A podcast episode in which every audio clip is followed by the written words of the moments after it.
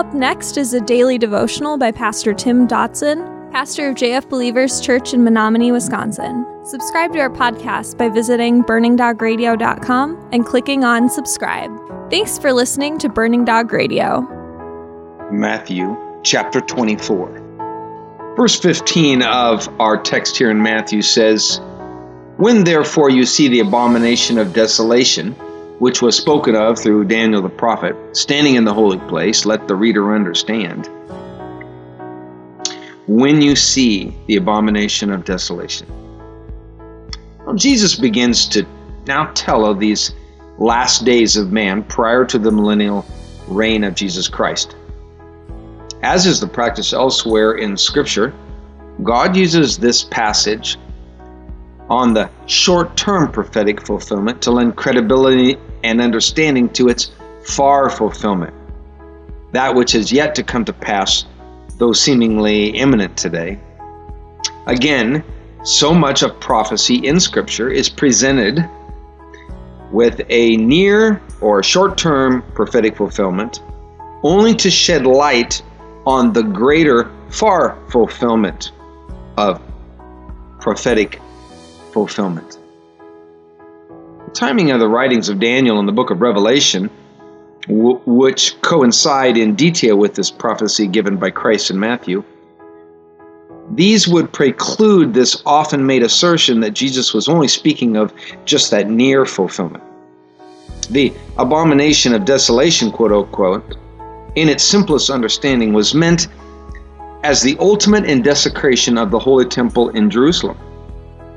Now, again, that short term prophetic fulfillment of this event occurred in the second century AD, where Antiochus Epiphanes, he was the king of Syria, he defiled the temple by offering a pig on the altar and sprinkling its blood throughout the holy place. He also murdered hundreds of thousands of Jews, including women and children. So it's clear, though, that there is still yet another and greater fulfillment of this prophecy that is yet to come to pass. And from the book of Revelation, we can gather that the full manifest of the abomination of desolation will occur in the last days in the person of the Antichrist. Verse 16 says, At that point, let those who are in Judea flee to the mountains.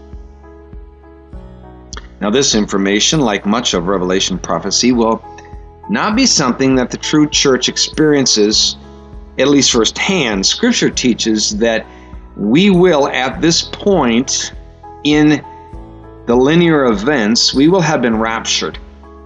You can make note of 1 Thessalonians 4 16 and 17 if you want to read more about that. Why then would Jesus here and give such detailed information?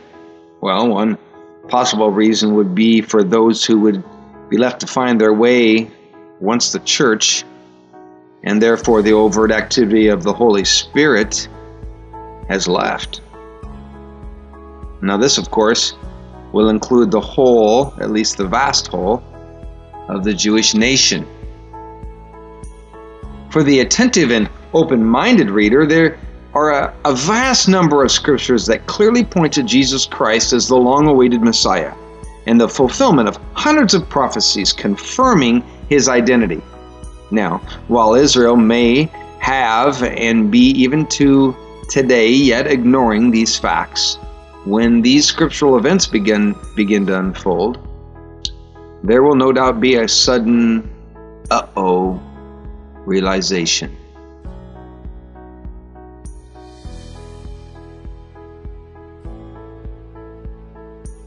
Verse 17 says, Let him who is on the housetop not go down to take out the things that are in his house. Let him who is in the field not return back to get his clothes. Now, there's no way to miss in those two verses the air of earnestness as well as a clear undercurrent of fear. There is a immediacy of action alluded to here, a desperate run, an enlightened flee. In the days in which we live, we see the unfolding of the details of prophecy, which helps us understand how these scriptural events can come to pass. In the unsettled environment of modern Jerusalem today, we know that the government has the ability in moments of crisis to literally close off the city in a matter of minutes. Thus, if this enemy of God finds himself in charge, and we understand that he will, he will be able to sew up Jerusalem in minutes. And those who did not escape will no longer be able to. And at that point, mankind will begin to realize a truth that has always been there. In the grand spiritual scheme of things, all of our material stuff isn't going to matter.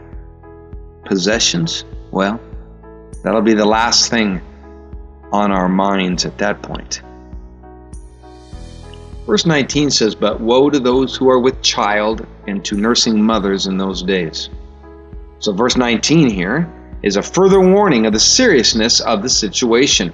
The world will go from a time of great prosperity and peace to utter chaos just in a matter of hours.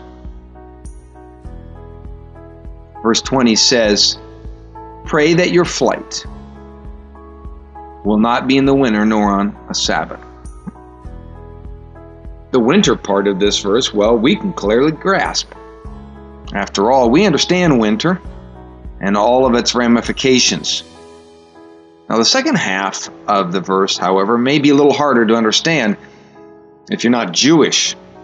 Because you see, for a Jew, the Sabbath has a great deal more significance than for the average Gentile believer.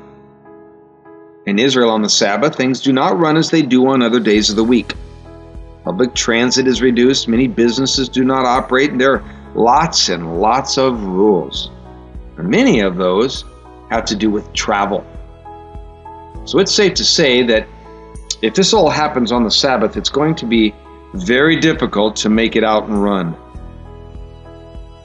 Verse 21 For then there will be great suffering, such has not been from the beginning of the world until now, no nor ever will be. I must say that few verses in Scripture elicit more of a stillness of soul than the ones before us, if not literally the one before us. Photos of hundreds of years of God's patient care will flood the minds with the realization that upon these verses before us herein, it is all coming to a terrible close. This verse speaks of the worst horror ever known to man. That was our daily devotions by Pastor Tim Dodson. For more information about Pastor Tim and JF Believers Church, visit jfbelievers.com.